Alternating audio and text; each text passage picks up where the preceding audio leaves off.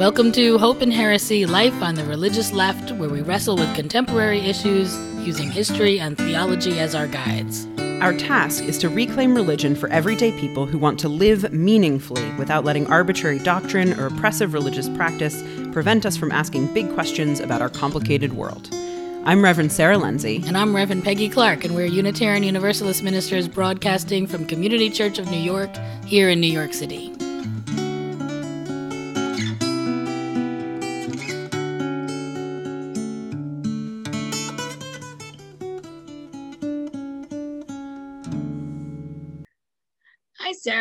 Welcome Hi. to episode 10. the final one of this season.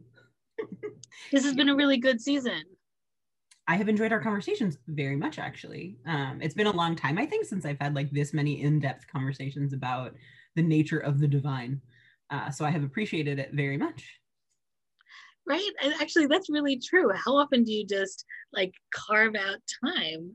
You know, Friday mornings, we just sit, put aside a couple of hours just to have meaningful conversations. Yeah you know what? I didn't even think of it, but that's actually becoming part of my spiritual practice now. I know I'm going to miss it when we stop. I don't know what I'm going to do. Right. Gonna, yeah. Um, yeah. So we did, we decided, you know, way back when that we were going to talk about the divine and sort of the nature of the divine. And we sort of went on this journey in our minds about how to approach it and what aspects to pull out across this 10 week season. Um, and we didn't really ever cover with you all, our listeners, why we decided to do this, like why we felt it was important to have a season devoted to thinking about the nature of God, the holy, the divine, whatever word we're going to use. Um, so we want to talk about it today in our final episode. And I think when we started, the idea was sort of, I know I originally came was coming at this like Greek myth you know all of the different gods and goddesses as faces and ways of understanding and then sort of into the hindu right? The hindu 330 million gods because there's sort of this infinite number of faces of god. But it became much more interesting than that for me. Maybe not for anyone else but for me because because we started to shift away from ancient stories and more into um, the real lived experience of how we actually interact with the divine, this multi-dimensional reality that we're sort of encountering all the time. Well, and it makes sense that we took that turn, um, right? As like as liberal religious ministers, we're mainly concerned most of the time with how people actually live their lives, right? And so that that actually starts to answer this question of like, why did it matter to do this season, right? One of the reasons it matters is because whether people consciously think about this or not, their vision of the divine, their vision of God totally impacts how they understand themselves, how they understand other people in the world. So it has implications for society, culture, politics, just across the board, how we view the holy or how we push it to the side and don't think about it impacts the world and how we live in it. It's one reason why it matters. Right. And when we understand, I mean, we sort of separated all of these things, but when we know that God is the animating force for every human being, we then know that person to be holy and their work to be sacred.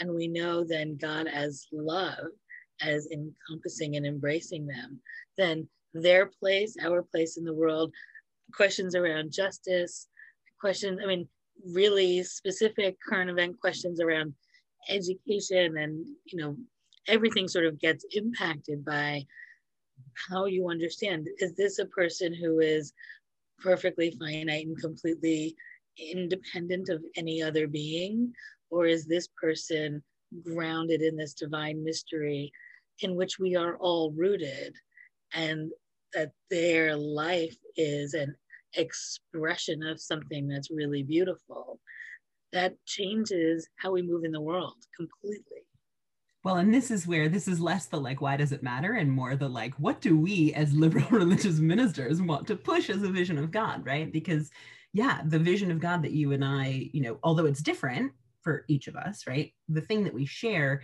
is a sort of fundamental notion that God and the divine participate in all things and all of us participate in it and that it's a process that's unfolding that we are part of and that it's that the animation is good right that there that it is a force of sort of good into the world so if there's an agenda we're pushing with this season right it's like to to think about what it would look like to conceive of the transcendent as something inside you that is a positive force that is love that is sort of um, interdependence and how would that change the way you move in the world right?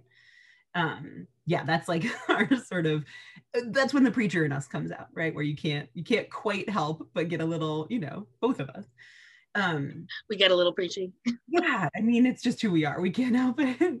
Um but there is another i think there's another answer to the why does it why did it even matter in the first place question. And um peggy knows i can get a little bit hepped up about this one.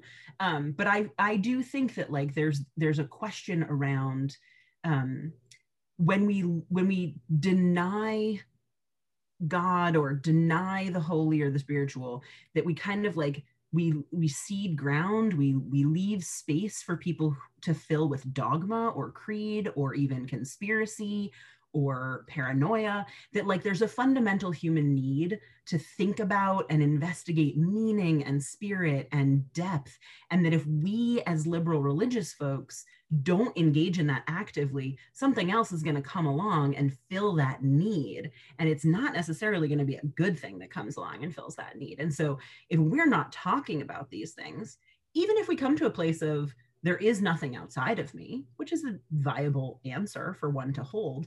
If we're not talking about it, we're we're kind of leaving a vacuum uh, that's gonna get filled.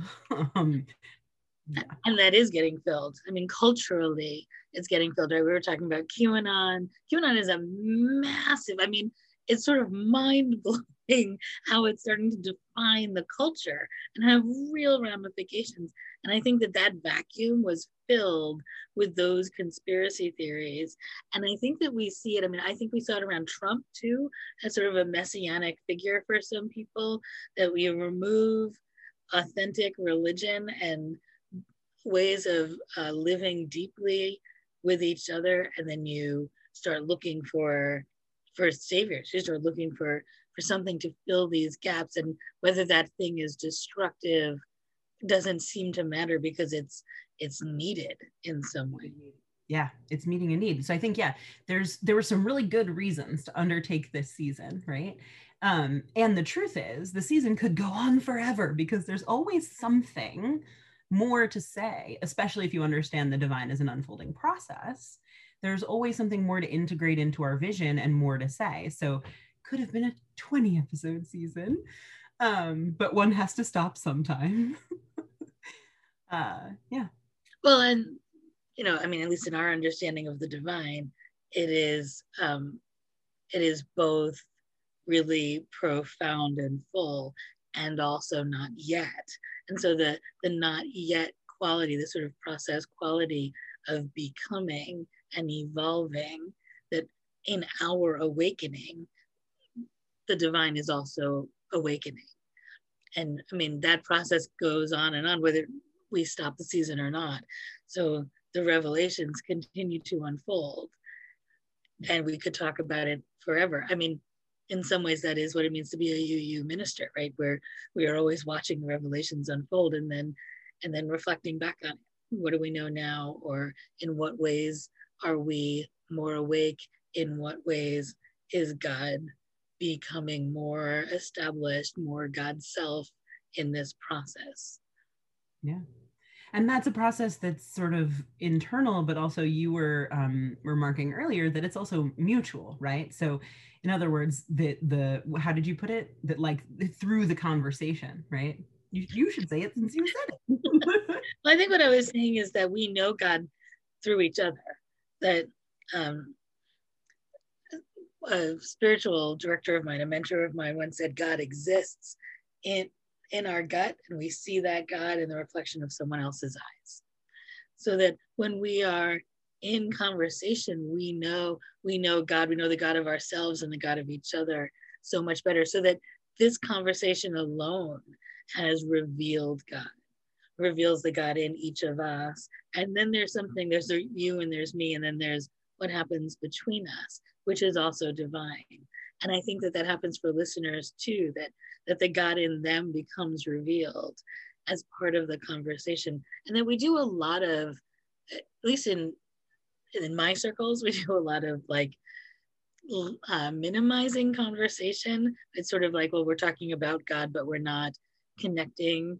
And then we need to be alone and we need to be meditating, we need to be walking, we need to be in nurture. Like there's all kinds of, of um, parameters we put around authentic spiritual experience.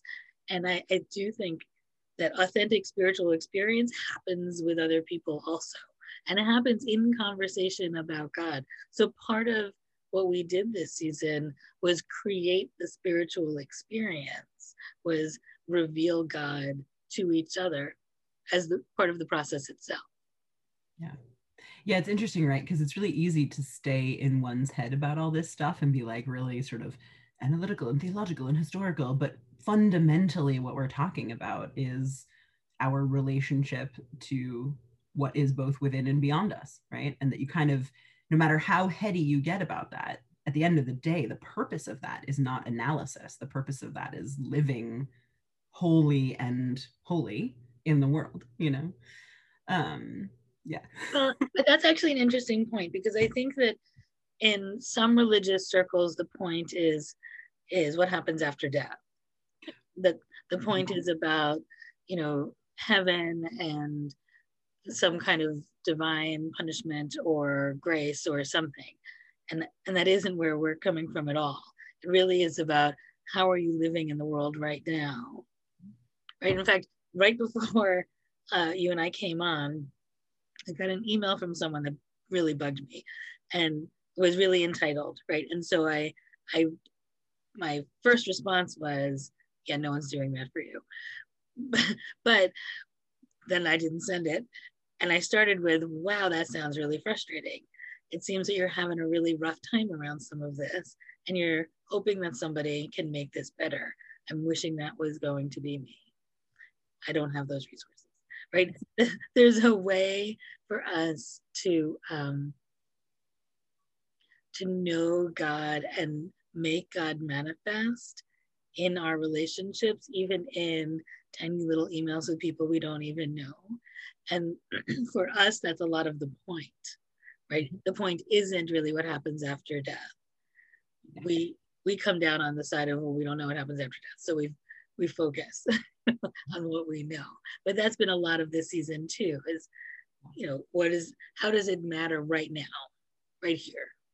And so what's what's interesting about that is that um part of what being a sort of proactive or active participant in your own spiritual life does is it grounds you in a way and centers you in a way that allows you to not be reactive in those small human moments, right? So you get the email and you've got the sort of fortitude and wherewithal to go, I'm not just going to dash off a response. I'm going to think about and remember that this is a person having an experience and I can both validate that and hold very clear boundaries at the same time. And so I think that there is something too about exploring what God is, what spirit is, what the nature, because we've touched on the nature of humanity as we've gone, right? That doing all of that work, you know, part of what it does in order to, it's to help us live in the world, but part of the way it does that is by giving us a sort of, even if it's evolving and changing, giving us a sort of centered, grounded place to work from, right? Like, even if that is unfolding, even if it's not the same exact ground every time, that exploration, that conversation, that focus does itself provide a sort of foundation so that we don't have to move through the world reactive and you know we can be present in a different way. Yeah i think we have to be very intentional about that. Absolutely. Also kind of thinking you know that whole qanon phenomenon an important part of what that did and is doing is creating community for people and for me, um, being a minister holds me to an ethical standard I wouldn't otherwise be held to by the community um, to which I am responsible. There's something really powerful about those community connections and and that the shared understanding or a shared path, a shared questioning um, creates a grounding that, I'm, that I find really important. And, and when we don't have it, we fill it with something that's um, dangerous or destructive. But that when we do have it, we can be held to something that can be really um, beautiful and useful in the world, which I, you know, in my own life, I appreciate and need a lot because my experience of God is sometimes very powerful, but sometimes not at all. Sometimes I can really shift away from it quite a lot and focus on far less interesting, mundane things in the world and forget that the people I'm talking to are, are also holy, that God's vision is being revealed and unveiled through all of my interactions. Yeah, the community piece is really interesting. I don't, I'm sort of thinking back on the season, and I'm not sure that we did a lot of sort of connecting visions of the holy aside from the the idea that how i live in my community is impacted by my vision of the divine but the whole notion of belonging to a community as being central to the human experience right? That like fundamentally humans are even those of us who are introverts are community beings right? Social beings community oriented beings um, and that to not have that again that creates that gap right that you're talking about.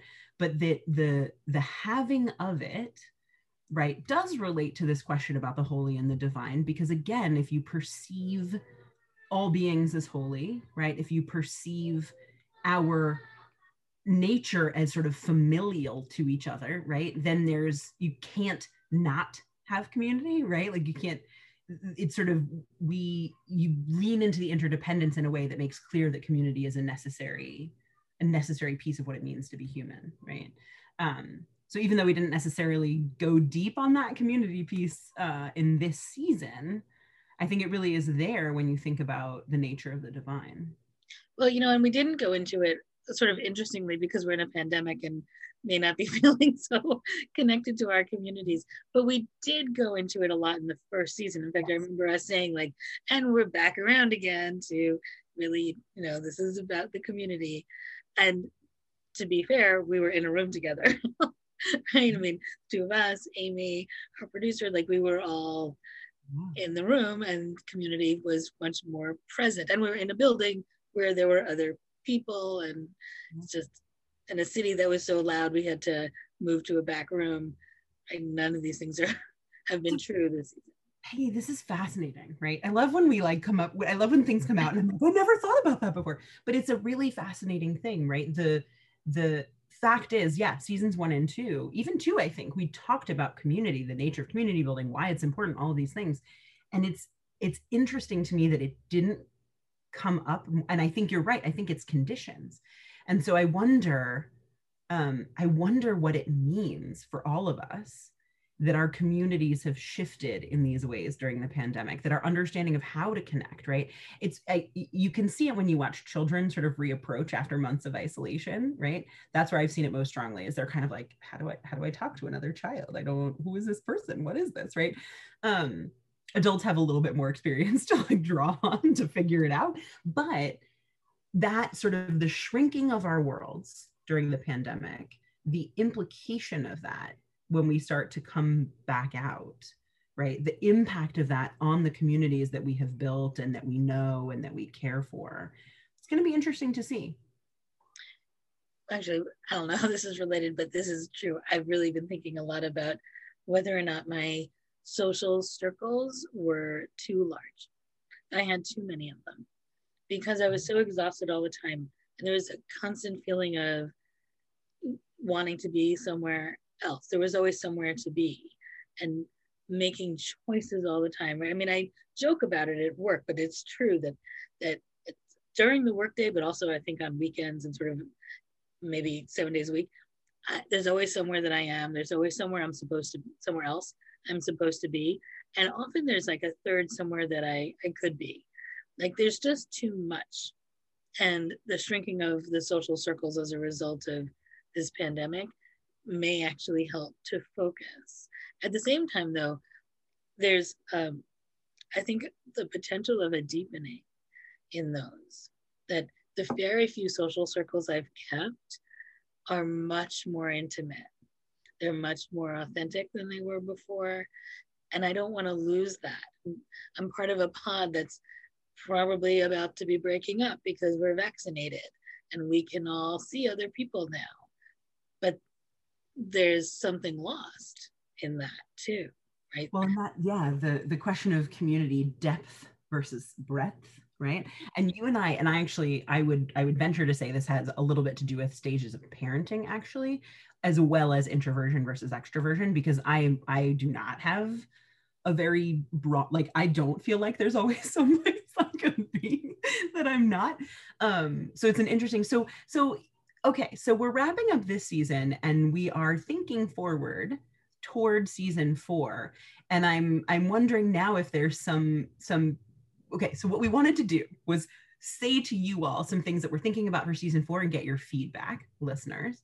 Um, but I'm going to add, I'm going to impromptu add one to our list of sort of thinking about things that we could talk about. And I wonder if if one option for season four is actually around community, especially sort of community post pandemic, and what you know, sort of yeah like depth breadth all of these questions about what is it to intentionally cultivate community? What does that look like social versus communities that are built around purpose right? Um, so that's one option. Uh, we had also talked about the option of doing sort of a liberal religious parenting season since we are both raising children um, like what does it look like to be a liberal religious parent trying to trying to raise religiously liberal children. Uh, we talked about reclaiming religious language mm-hmm. and reclaiming um, religious narrative and a variety of, of myths and stories.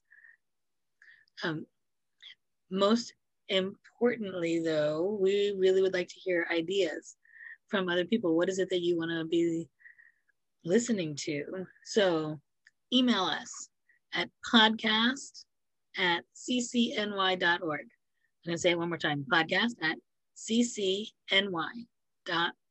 If you have an idea, our producer Amy Wilson is at the ready. she would love to hear it. And our plan, our plan is that we're to start again in the fall, somewhere in September, late September maybe. But we're also to do just a couple of standalone episodes between now and then. And we're to talk about Unitarian Universalism and very much in particular. And we're to talk about polity and, and polity meaning governance and the ways that that the churches are formed and how that is grounded by our theology, how it serves us, but also how it's not serving us. We are we have things to say. yes, we do. So many things to say. Yeah. Um, also, though, just real quick, folks can also just comment on the YouTube videos and stuff. If you've got ideas, you can you can leave a comment too. We track those. Amy watches. Um, but yeah, we'll do a couple of insider episodes, and I suppose people could pitch insider episodes if they want, or sort of one-offs. You know, that's a a thing we could do as well. Um, but yeah, we definitely want to hear what folks are interested in uh, talking about Yeah, because you and I could just keep talking. But we shouldn't because this this episode has come to an end. I'm gonna go see Peggy. I don't like it when we go on breaks. I know. We should have a standing theology chat on Friday mornings when there's not a season happening. Maybe we should. Well, this has been a great season. Thank you so mm-hmm. much, and thank you to Amy. You all yes. can't see Amy, but when we're recording, we can see her. Amy's yeah. one who makes all this happen. And thank you to everyone out there listening to us. Yep. See you in the fall. Bye. Bye.